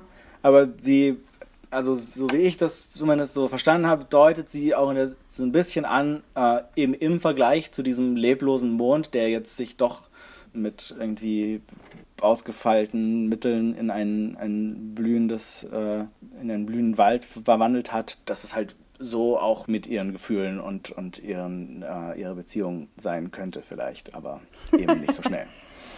Ja, also generell ist äh, Vog Tyler, Weiler oder äh, Tok, weiß ich nicht. ich nenne ihn jetzt mal Tok. Also der neue Tok ähm, ist, ist ja sowieso ein ziemliches Wunder, denn wie er beschreibt, wurden ihm ja die Finger abgeschnitten und, und das, also ist wirklich das Allerschlimmste angetan und diese Erinnerung hat er jetzt ja alle ungefiltert. Ne? Ja. Dann hat er also im Prinzip dieses Trauma, dann hat er sein Foltertrauma, was diese Operation betrifft, aber halt eigentlich auch die emotionale Folter, dass er eine Beziehung mit Lorel hatte, wo er als Tyler wiederum ein ganz anderes Verhältnis zu hat. Und das Einzige, warum es nicht funktioniert hat, dass Lorel ihn quasi als Sleeper-Agenten komplett wecken kann, war Michael. Und sein, sein taktischer Fehler ist, dass er, dass er ihr das so als Argument präsentiert. So, hey, aber ich habe doch als Sleeper-Agent nicht funktioniert, weil du, du, du, du, du. Und sie nur, hey, hey, hey, hey, no, no, no, no. Es geht hier erstmal um dich, krieg deinen Scheiß erstmal geregelt. Und ähm, ich muss mich jetzt erstmal ein Stück weit zurückziehen. Es besteht aber Hoffnung. Und wie schnell das dann geht, das lässt sie offen, ja, ob, Ja. ob sie ihm dann vergeben kann. Wir dürfen nicht vergessen, es ist Michaels erster Freund. Ja, auf jeden Fall. Ja. Ich fand, die, die Szene war, war wirklich sehr schön gespielt von den beiden. Also es sind echt äh, irgendwie tolle Schauspieler, die, die diese, diesen Konflikt sehr überzeugend rüberbringen. Auch wenn es so rein vom Text her, fand ich, nicht so super klar wurde, wie jetzt am Ende der weitere Weg ist. Aber vielleicht auch, weil es den Figuren selber nicht so klar war. Aber so die Gefühle haben sie auf jeden Fall rübergebracht. Ja, das war das Überzeugende daran. Also wenn ich mich da so an Beziehungsgespräche erinnere, wo vielleicht Dinge auseinandergegangen sind oder man sich gestritten hat, ist es oft so, dass man Dinge sagt, die man Ja. vielleicht anders meint und der andere sagt dazu irgendwas anderes Theatralisches und man steht so da und geht weg und denkt sich hinterher, was zur Hölle? und wahrscheinlich geht Michael auch um die Ecke, war rausgeschnitten und greift sich an den Kopf und denkt sich, ah, warum bin ich nicht Vulkanierin? So ein Mist. Ja, Ja, Tyler schaut sich derweil den schönen Pilzplaneten an. Genau. Und währenddessen besprechen im Konferenzraum ganz heimlich Cornwall und Sarek per Holo-Botschaft einen geheimen Plan, den sie anscheinend geschmiedet haben. Noch ein geheimer Plan. Ja, der aber äh, uns relativ bald äh, enthüllt wird. Nämlich kommt Cornwall jetzt auf die Brücke der Discovery, will aber jetzt sich nicht auf den Captain's Chair setzen, wie Saru kurz erwartet, sondern ähm, eine Durchsage fürs ganze Schiff machen. Und sie kündigt eben diese Mission nach Kronos an und erwähnt hier auch nochmal für alle Enterprise-Fans, dass das die erste Sternflottenmission nach Kronos seit Captain Archer und der Enterprise NX-01 ist. Bläh. Und dass sie ähm, eben diesen Planeten jetzt äh, kartografieren müssen und vielleicht irgendwie dann angreifen. Und um diese Mission anzuführen, kriegt die Discovery einen neuen Captain. Nämlich die totgeglaubte, aber vor kurzem aus klingonischer Gefangenschaft befreiter, wer es glaubt, Captain Philibert Georgiou. Boah, Jaws dropping, bam, freaking out. Uah, die ganze Brücke. Ja, das, das Krasse ist ja, dass eigentlich, glaube ich, nur Michael und Saru wissen, dass das nicht die echte Giorgio ist. Yep, also wenn ich mir Kaylas freudigen Blick angucke, denke ich Genau. mir, oh oh girl, you're up for disappointment. Nee, die denkt sich so, hey cool, mein alter Captain ist wieder da, ist doch nicht tot. Voll nice. Aber denkst du, das ist äh, auf jeden Fall ein großer, schockierender Twist und ein sehr gelungener, den ich auch nicht kommen gesehen habe. Also, nachdem wir an diverse Twists dieser Serie vorausgesehen und vorhergesagt haben, dass Giorgio nochmal Captain der Discovery wird, äh, war nicht bei meinen Spekulationen dabei. Also ich habe mir gedacht, die wird auf jeden Fall versuchen, sich auf den Thron von Kronos zu setzen. Ob das jetzt Teil ihres Plans ist, schauen wir mal. Aber auf jeden Fall war das so ein Zwei-Phasen-Plan. Okay, ich muss irgendwie nach Kronos und ich muss irgendwie an die Brücke auf den Thron. Und wie geil sie sich übrigens da hinsetzt. Ja, sie setzt Ja. sich auf ihren Captain's Chair, nicht wie Philippa, so ein bisschen bescheiden und spartanisch, so wie man Ja. sich halt einfach hinsetzt wie ein normaler Mensch, sondern sie nimmt Platz wie ein Tiger im Schafspelz. Irgend sowas. ja, genau. Ja, das ist äh, ziemlich cool. Also die Frage ist jetzt natürlich, wie lange bleibt sie da? Und was passiert da? Ja, also wenn es nach Saru geht, ähm, muss der, solange sie auf der Brücke ist, auf jeden Fall irgendwie krank machen. Weil kurz bevor sich nämlich da die Türen öffneten, äh, sind seine äh, Threat Ganglia äh, rausgesplörzt. Pring! Ja. Ja, genau. Also wie, wie, wie Saru und, und Michael damit umgehen, werden wir bestimmt in der nächsten Folge sehen. Aber also den, den, wir können ja jetzt mal den ganzen Plan. Also was, was hält, also was hältst du davon, dass die Sternenflotte jetzt beschlossen hat, dass es okay ist, äh, ihr Emperor Giorgio als Captain auf der Discovery zu installieren? Ja, also ich denke mir, das ist äh, der gleiche Scheiß wie mit Lorca. Also Ja. äh, du nimmst dieses notwendige Übel und befreist dich von der Verantwortung. Also wie war das? Die Sternenflotte schießt nicht zuerst, wenn wir da mal an den Piloten Ja. denken. Und da war ja Sarek auch derjenige, der gesagt hat, ähm, übrigens, äh, das äh, Vulkan, die vulkanische Begrüßung, The Vulcan Hello hieß ja die Folge, äh, ist, dass wir zuerst schießen, wenn wir auf Klingonen treffen, weil wir gelernt haben, dass äh, wenn wir von Barbaren auf der Straße überfallen werden, wir nicht erst auf ein Gespräch warten. Ja, und das äh, scheint mir doch jetzt äh, ja so ein, äh, ein rundes Ding zu werden aus Sareks Perspektive, dass er sagt, okay, also jetzt kommen wir mal bitte zum Anfang zurück. Wir schießen zuerst, wir machen das. äh, Ich benutze die Kaiserin als Waffe, die ist äh, skrupellos genug, die weiß auch Dinge, die sie uns nicht sagt, aber ich schaue mal, wie weit ich das antizipieren kann. So schätze ich Sarek ein. Und Cornwall ist, glaube ich, einfach nur verzweifelt. Ich glaube, Ja. die hat nichts gelernt. Ja, meine Reakt- Reaktion ist so ein bisschen zweigespalten, weil einerseits war ich schon bei den Casting-Ankündigungen so ein bisschen enttäuscht, dass äh, Michelle Yeoh zwar als ein Captain besetzt wurde, aber nicht als der Captain der Serie und dann irgendwie schon abzusehen war, dass sie nicht so lange dabei ist. Und dass sie jetzt doch äh, auf dem Captain's Chair sitzt, finde ich ziemlich cool, weil, weil äh, sie echt eine Schauspielerin ist, die ich toll finde. Und ähm, irgendwie auch so das ganze, die, das ganze Szenario mit den komplizierten Beziehungen, die die Figuren zu ihr haben, äh, also auf jeden Fall sehr interessant finde. Und deswegen fast schon denke, wie wäre das, wenn sie jetzt tatsächlich längerfristig Captain der Discovery bleibt? Und wir irgendwie dann halt in gewissermaßen ähnliches Szenario haben wie mit Lorca, nur halt so ein bisschen umgekehrt, weil die Leute halt wissen, dass sie aus dem Spiegeluniversum kommt. Ja, oder halt auch nicht. Vielleicht ist es ja dann so, dass das noch geheim bleibt. Also, Ja gut, aber Michael und Saru wissen es ja zumindest. Und die, das Publikum weiß es.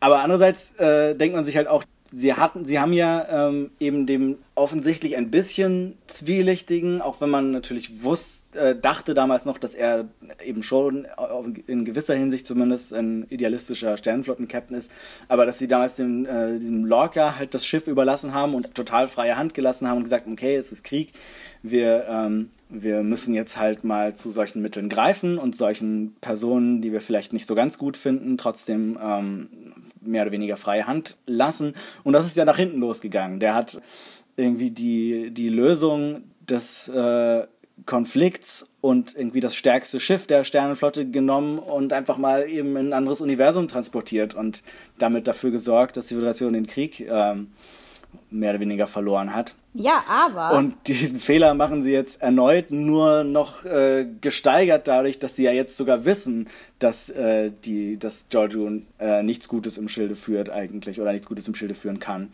Ja, aber wir sprechen da ja nur von Cornwall, weil, wenn wir uns erinnern, hat ja die Crew, wie sie da saß, ähm, beschlossen, dass die Information über das Spiegeluniversum komplett geheim gehalten wird. Das heißt, Ja. die Sternenflottenoffiziere, die jetzt entschieden haben, den Plan von Cornwall zu genehmigen, haben keine Ahnung, wer Lorca war. Naja, also die obersten Anführer, könnte ich mir vorstellen, haben dann doch auch auf komplett top-secret, confidential Informationen Zugriff. Also weiß ich jetzt nicht, ob das nur Cornwall weiß. Und ich meine, immerhin Sarek weiß es auch, der ja da auch mitzuentscheiden hat anscheinend. Ja klar, aber das ist jetzt halt keine so super informierte Entscheidung, die darauf basiert, Ja. dass wir mal kurz reflektieren, was denn so die letzten, äh, das letzte Jahr plus neun Monate gelaufen ist. Ja. Und deswegen scheint es mir doch, das ist das Verrückte, wir haben eine emotionale Entscheidung von Cornwall, die einfach super pisst und verzweifelt ist. Und dann haben wir ähm, Sarek, der präventiv äh, kaltblütig damit umgeht, aber natürlich auch sein, seine Vernunft bemüht. Äh, irgendwo dazwischen ist Michael, äh, dem hilflos ausgesetzt ist Saru. Ähm, Tyler hat da gar keinen Einfluss, aber, haha, Larell. Ich vermute, Ja. jetzt kommt meine Prognose, dass ähm, Cornwall vielleicht weiß oder äh, sich vorstellen kann, dass die Kaiserin ihr in den Rücken fällt. Sie benutzt sie halt wie so ein, äh, wie so ein Tierchen in äh, Lorcas Zoo und versucht sie dann so, weiß ich nicht, wie so ein Tribbel zu kastrieren. Nein. Also irgendwie im Zaun zu halten. Und ich stelle mir vor, dass sobald diese Philippa Giorgio sich versucht, auf den Thron von Kronos zu setzen oder vielleicht auf den Thron eines, äh, einer Sternflotte, wie sie sich das vorstellt, Ja. dass dann Cornwall her hergeht und sagt, haha, hahaha, ich habe hier noch einen viel besseren Plan. Und zwar, hier ist Lorel, unsere Verbündete. Die wird jetzt die klingonischen Häuser vereinen und im Tausch dafür, dass wir sie auf den Thron setzen, von einem geeinten äh, Kronos, werden wir Waffenstillstand und äh, vielleicht in naher Zukunft Frieden haben. Okay. Ja, that's my five cents. Okay. Ja, genau, au- außer Saru und Michael ist mir gerade noch eingefallen, weiß natürlich auch Tyler, dass Giorgio nicht die echte sein kann, weil die echte hat er gegessen. Oh Gott, oh Gott. Oh mein Gott, ja. Oh Gott. Aber Tyler weiß im Moment nur, wo seine Füße sind. Schon okay. Puh. Ja, also so rein von der, aber nochmal äh, zurück zu, zu, zu dieser Situation, so rein von der, ich sag mal, der Star Trek Botschaft her, fände ich es auf jeden Fall sehr fragwürdig, wenn dieser Plan in irgendeiner Form aufgeht. Also wenn es darauf hinausläuft, dass äh, sie tatsächlich die Hilfe der skrupellosen äh, Imperatorin brauchen, um die Klingonen zu besiegen.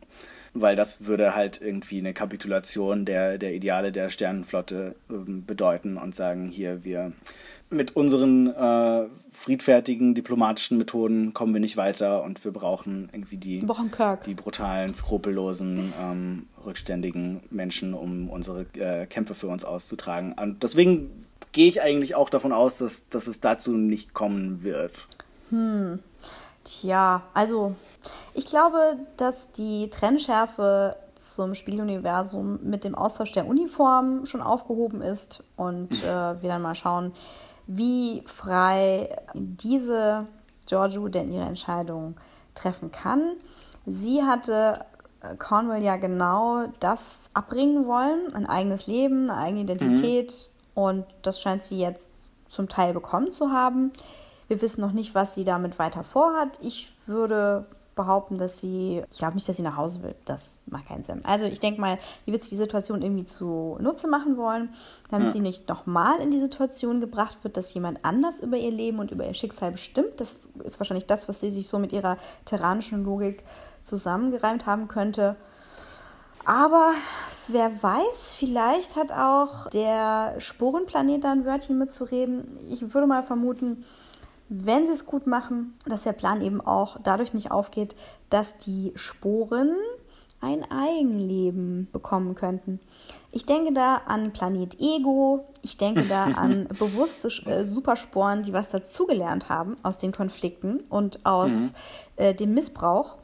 Und ich möchte an der Stelle nochmal an die kleine grüne Spore erinnern, die bei Tilly in die Schulter diffundiert ist. Vor Ja. zwei Folgen oder einer.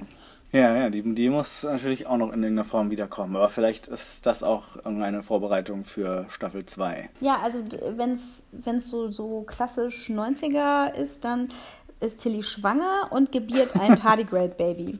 Aber das wäre schrecklich. Ups, ja. Ups. Das wäre so eine, so eine ähm, Diana Troy-Storyline.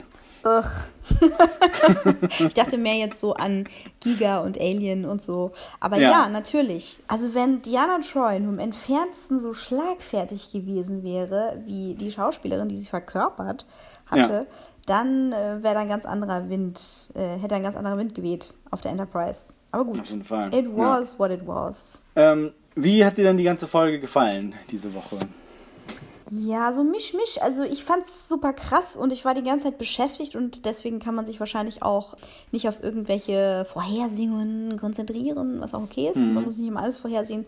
Ich mag es da überrascht zu werden, aber ich fand diesen Moment, wo wir dann die neue alte Philippa gezeigt bekommen, ja, ich, das war schon krass und ich, ich denke, dass, dass, äh, das wird auf jeden Fall Konsequenzen haben, aber es hat mir überhaupt nicht gefallen. Es war so, nein, ich will das nicht. Ich finde das irgendwie lazy. Das ist doch was? Und das mit dem, dem Planeten Sporo oder Ego oder wie auch immer ihn wir jetzt nennen, das war mir auch so zu schnell. Das war so, hä, wie jetzt was? Ich schieße da so Pilzbäume rein und dann mache ich da so ein bisschen UV-Licht drauf, also IM-Puls und so, Ja. Pulslicht und ähm, das alles einfach so, okay, was?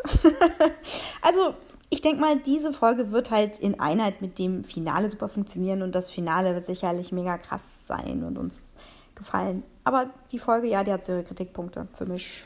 Ja, also ich muss sagen, ich fand den, den Twist am Ende ziemlich super. Also, dass, äh, dass wir jetzt hier Giorgio als Captain der Discovery haben, das fand ich nicht nur überraschend, sondern auch irgendwie so dramatisch sehr interessant und äh, ziemlich cool.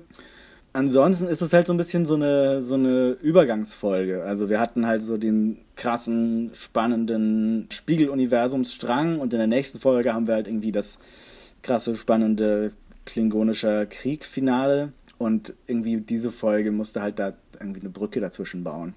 Und das merkt man ihr auch so ein bisschen an, dass halt, dass sie nicht so einen, nicht so einen ganz klaren Strang hat, nicht so eine ganz klare Linie hat. Aber ich fand, sie hat viele, viele schöne Szenen zwischen den Figuren gehabt. Also so die Szene zwischen Michael und Tyler, die Szene zwischen Lorel und Cornwall. Überhaupt irgendwie ziemlich viele coole Szenen zwischen den weiblichen Figuren der Serie. Ähm, irgendwie die äh, Autorin Lisa Randolph ist auch, ist auch eine Frau von der Serie. Also gerade wenn man es irgendwie mit früheren Star Trek-Serien vergleicht, ist, ist das auf jeden Fall sehr viel mehr geworden bei Discovery, dass die, äh, dass die Frauen das Sagen haben. Wie schon gesagt, fällt mir nicht irgendwie besonders auf, weil das ist für mich einfach eine normale Abbildung des Lebens. Das ist gleichberechtigt Ja, aber die, die Dinge. kriegt man ja nicht so oft, Ich die weiß. normale Able Abbildung des Lebens. Ich weiß, ich weiß. Ich wollte es nur noch mal so in den Raum geworfen haben, bevor Ja. jetzt hier irg irgendjemand wieder anfängt so, ja, warum muss denn da jetzt so politisch korrekt aus? Ja. Sch- Nee, das, Bäh. genau, da, darum geht's nicht, sondern ähm, ja, da ist einfach schön, dass das zu sehen und irgendwie, dass das auch so gut funktioniert. Ja, und eben überhaupt wieder in der, in unserer Sternenflotte zu sein, in unserem Universum zu sein, ähm, fand ich irgendwie auch cool und dass es da dann diese Sternenbasen gibt und so und das, dass man einfach äh, jetzt nach diesem Ausflug ins Spiegeluniversum sich wieder reorientiert. Ich habe von manchen so ein bisschen die Kritik gehört, dass wir hier schon wieder, wie auch zwischen der zweiten und dritten Episode der Serie, so quasi einen der interessantesten Teile des Klingonischen Kriegs übersprungen hat. Also das vermeintliche äh, Hauptthema der Serie mit diesem Krieg, der halt ähm, eigentlich dann gar nicht so viel vorkommt, sondern dass jetzt hier diese neun Monate, wo der Krieg getobt hat, eben einfach mal ausgeklammert werden und man dann vor vollendete Tatsachen gestellt wird. Aber das hat mich jetzt eigentlich nicht so gestört, weil Äh, mich nee. interessiert halt mehr, was mit den Figuren passiert und Ja, da sich, was sich da so entwickelt. äh, kann man sich doch irgendwie, weiß ich nicht, Battlefront oder keine Ahnung reinziehen. Also, was interessiert mich der, der Mann gegen Klingone-Kampf am Boden? Das Ja. ist doch total uninteressant. Also, nee. Weil das ist ja auch etwas, was uns Discovery zeigt. Der Krieg ist zuerst politisch und findet zwischen wenigen Machthabern statt, zwischen wenigen Influencern und Entscheidern. Und dann drückt sich das Ganze in der Mobilisierung der Massen aus und äh, endet in äh, Konsequenzen und Tragödien und ja, in Tod. Und das, Ja. das ist eine Sache, warum das jetzt extra nochmal äh, neun Monate lang zeigen, dem Ja. kannst du ja gar nicht gerecht werden. Ähm, zumal ja eigentlich bei Discovery auch die Leute sterben, wie die fliegen. Zumindest im Spiegeluniversum haben wir da schon mal einen Geschmack drauf Ja. bekommen, wie ähm, Krieg dort aussieht. Und dementsprechend ist ja das wahre Drama für die Discovery, dass sie zu spät gekommen ist. Und da brauche ich jetzt auch irgendwie keine Zusammenfassung von Susi, wie schlimm das alles war, denn das, äh, das versteht man. Und die Andeutung reicht eigentlich auch. Ja, denn der, der wahre Krieg passiert doch in den Herzen der Figuren. Ja gut, Wo wir wieder beim Titel wären, The War Without, The War Within. Also der Krieg äh, äh, ist nicht nur draußen, sondern auch im Inneren. Ja, wenn man natürlich die Organe zurechtgeschnippelt bekommt und äh, die Wirbelsäule gekürzt und den Schädel eingeschlagen, ja, dann findet der Krieg auch im Inneren statt. Aber natürlich ist das eine, eine Simplifizierung zu sagen, ähm, Krieg ist nur in den Herzen und den Köpfen, weil wenn dir irgendwie ein Arm und ein Bein fehlt und du deine halbe Familie verloren hast, Ja. dann, naja, gut.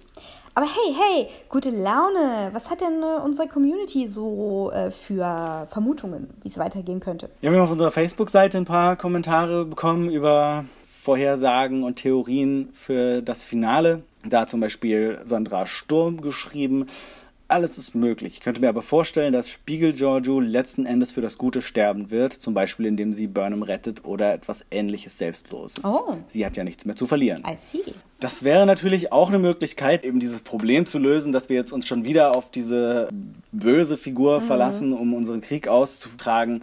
Und dass man dann stattdessen halt sagt, nee, sie ist eben, also sie erkennt eben quasi den Fehler ihrer Denkweise und ihrer Weltsicht und ähm, irgendwie die Liebe gewinnt und sie opfert sich für, für Michael. Da Ähm. finde ich interessant. Könnte eine gute Lösung sein, ja. Ja, weil es ist tatsächlich, wenn wir uns dann mal die Folge angucken, ging es jetzt weniger darum, was äh, Philippa 2 will, sondern es ging eigentlich mehr um die Mutterrolle und die Machtverteilung und äh, eben die Verhältnisse zwischen den beiden unterschiedlichen Elternfiguren. Gab es nicht auch irgendwie so ein lustiges Kommentar, irgendwie die Eltern reden gerade miteinander oder so? Irgendwas war da. Sagt mir Bescheid, Ja. wenn ihr es wisst. Und, was gibt's noch so? Ähm, genau, Felix Herzog hat geschrieben, ich hoffe das nicht, befürchte aber die faule Lösung, eine Zeitreise. Sie reisen zurück in die Vergangenheit, um die verfahrene Situation rückgängig zu machen. Die Frage ist nur, wie weit zurück? Neun Monate zurück, um die Daten doch noch rechtzeitig abzuliefern und um damit das Ausweiten der Klingonen zu verhindern. An den Anfang der Serie zurück, um die Schlacht beim Binärstern zu verhindern. 100 Jahre zurück, um die originale Zeitlinie wiederherzustellen, indem sie Dr. Flox helfen, seinen frei zu setzen. My goodness, der. Ja, genau. Also da, das ist dann für ihn die, die Erklärung, warum die Klingonen ähm, in Discovery anders aussehen, weil es da nämlich schon irgendeine Zeitreise gab, die, die ähm, eben diesen, diesen Aug Augment-Virus irgendwie verändert oder verhindert haben. Ich vermute, soweit gehen sie nicht zurück. Erstens, weil ich nicht glaube, dass sie überhaupt erklären werden, warum die Klingonen in Discovery anders aussehen. Und zweitens, weil das dann wirklich nur für Hardcore-Enterprise-Fans interessant wäre. Und davon gibt es, glaube ich, nicht so viele. Ich finde auch, das war der kapitale Fehler von Enterprise. Es war zwar irgendwie ein geiler Fanservice und man hat sich irgendwie darüber gefreut, aber dadurch hat, also nicht nur dadurch, aber äh, vor allem durch dieses ähm, verzweifelt Verknüpfen und Erklärbär-Dingsen äh, von Enterprise hat die Serie insgesamt einen schlechteren Stand, weil sie weniger ihr eigenes Ding gemacht hat, außer das mit den Cindy. Das äh, finde ich ist nochmal eine andere Sache und äh, hat mir auch besser gefallen.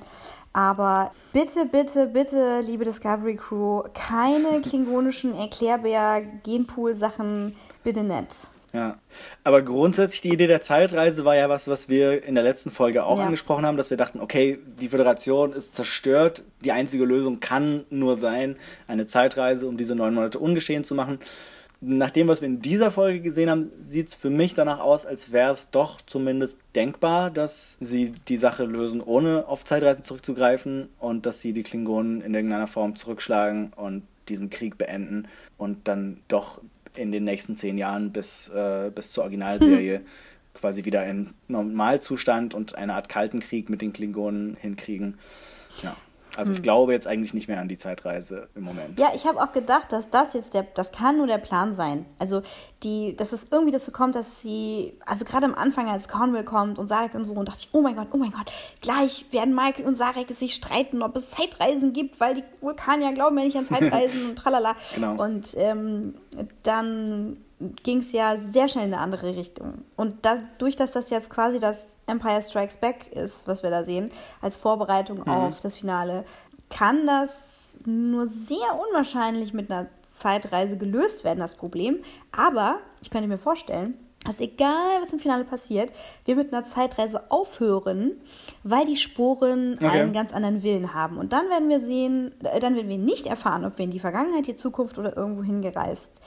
Wenn das so ist, wenn die Sporen das machen. Ja, okay, und die nächste Staffel fängt dann, spielt dann in einer neuen Zeitebene. Was wir ja auch schon mal spekuliert haben mit äh, Hinblick auf den ursprünglichen Plan, Discovery zu einer Anthologieserie zu machen, wo jede Staffel ähm, an einem anderen Teil des Star Trek-Universums spielt.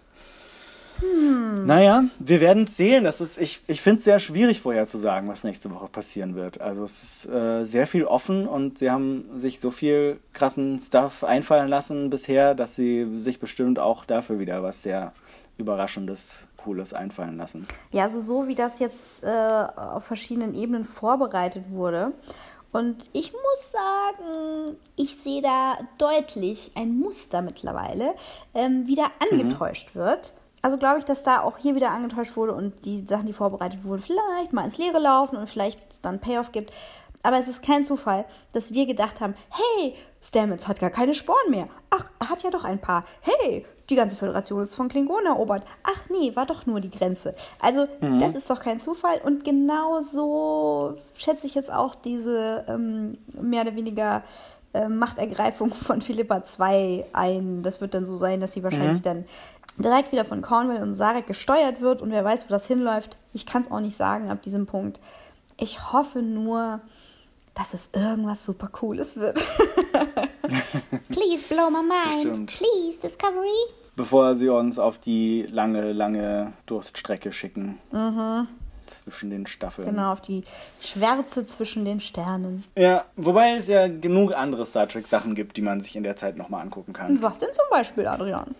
Naja, halt äh, fünf andere Serien und 13 Filme und coole Fanfilme. Hast du den Vogue-Comic weitergelesen? Ähm, bisher nur das erste Heft, äh, da ist ja eben noch nicht, noch nicht so ganz so. Es ist auch eher ein Tekuvma-Comic Ach so, als ein stimmt, Vogue-Comic. stimmt. Es geht so um Tekuvmas Jugend und wie er irgendwie so in seinem eigenen Haus dasteht und ja, also so viel kann ich dazu noch nicht sagen, weil wie gesagt in diesem ersten Heft nicht so wahnsinnig viel passiert ist. Aber es, ist schön gezeichnet, man kann ihn sich auf Comixology runterladen oder im Comicladen kaufen. Ich vermute, irgendwann kommt er auch auf Deutsch raus. Wer bringt denn das raus? Und, äh, also in Amerika IDW, die alle Star Trek Comics rausbringen. Da werden auch noch, es wird glaube ich auch eine äh, Emperor Giorgio Miniserie danach noch kommen. Und ähm, ich gehe davon aus, dass in Deutschland das dann irgendwann bei äh, Crosscult rauskommt, die ja auch die anderen deutschen Star Trek Romane und Comics machen. Right, right on. Ja, das wäre schön. Mhm. Also man kann noch einige Bücher lesen. Hast du das weiterverfolgt, was da jetzt noch alles rauskam? Ja, es kam gerade der zweite äh, Star Trek Discovery Roman raus. Den habe ich mir auch schon gekauft, aber noch nicht angefangen ihn zu lesen. Der erzählt eine Geschichte mit dem jüngeren Prime Lorca und der jüngeren Prime Giorgio, die wohl zusammen auf einem Schiff gedient haben und mit dem Massenmord in der Kolonie, in der der junge Kirk gelebt hat, zu tun bekommen haben. Wow, okay. Also es ist nochmal ein Prequel, es spielt sogar noch vor dem ersten Roman, der ja nur kurz vor der Serie spielt. Und es geht um Giorgio und Lorca und äh, Baby Kirk. Okay, okay. Ist bestimmt spannend. Also ich, ich freue mich drauf, den wieder zu lesen. Das kann natürlich auch ein bisschen die Zeit zwischen den Staffeln überbrücken. Ja, das stimmt. Und wir haben sicherlich noch ähm, ganz viele andere Themen, denn die geilen Serien poppen ja gerade nur so wie Pilze aus dem Boden. Mua, mua, mua. Ja. Unter anderem äh, Altered Carbon. Da würden wir uns nächste Woche mal kurz drüber unterhalten. Auf jeden Fall. Ja. Habt ihr das? Das könnt ihr, auch, könnt ihr auch schon mal reingucken, damit ihr mitreden könnt. Schaut ihr mal rein. Mal, Clive Barkers Altered Carbon. Nein, Spaß. Spaß. Aber äh, ist ab, äh, ist, ist glaube ich ab 12, aber kommt mir vor so wie ab 18. Nee, oder? Ist ab 18, oder? Ja, wahrscheinlich Was schon. waren da ab 12? Also man muss, man muss keinen Code eingeben bei Netflix. Also es ist wahrscheinlich nicht ab 18, aber es ist auf jeden Fall nichts für Kinder. no, no, no, no, no. Alles klar, dann ähm, nächste Woche sind wir hoffentlich wieder ein bisschen früher dran als diese Woche mit dem Podcast. Ja, wir haben euch Zeit gegeben, Und- damit ihr auch mal gucken könnt. Weil Genau. anscheinend Ja. sind nur wir Montag um neun. Also, naja. Andere Leute müssen da arbeiten. Wir, wir als Freelancer können uns äh, den Vormittag freinehmen. Ja, aber genau. Äh, viel Spaß mit dem Finale und ähm, wir sehen uns in ein paar Tagen zur finale Besprechung wieder. Macht's gut. Bis dahin. Wir denken an euch. Bis dann.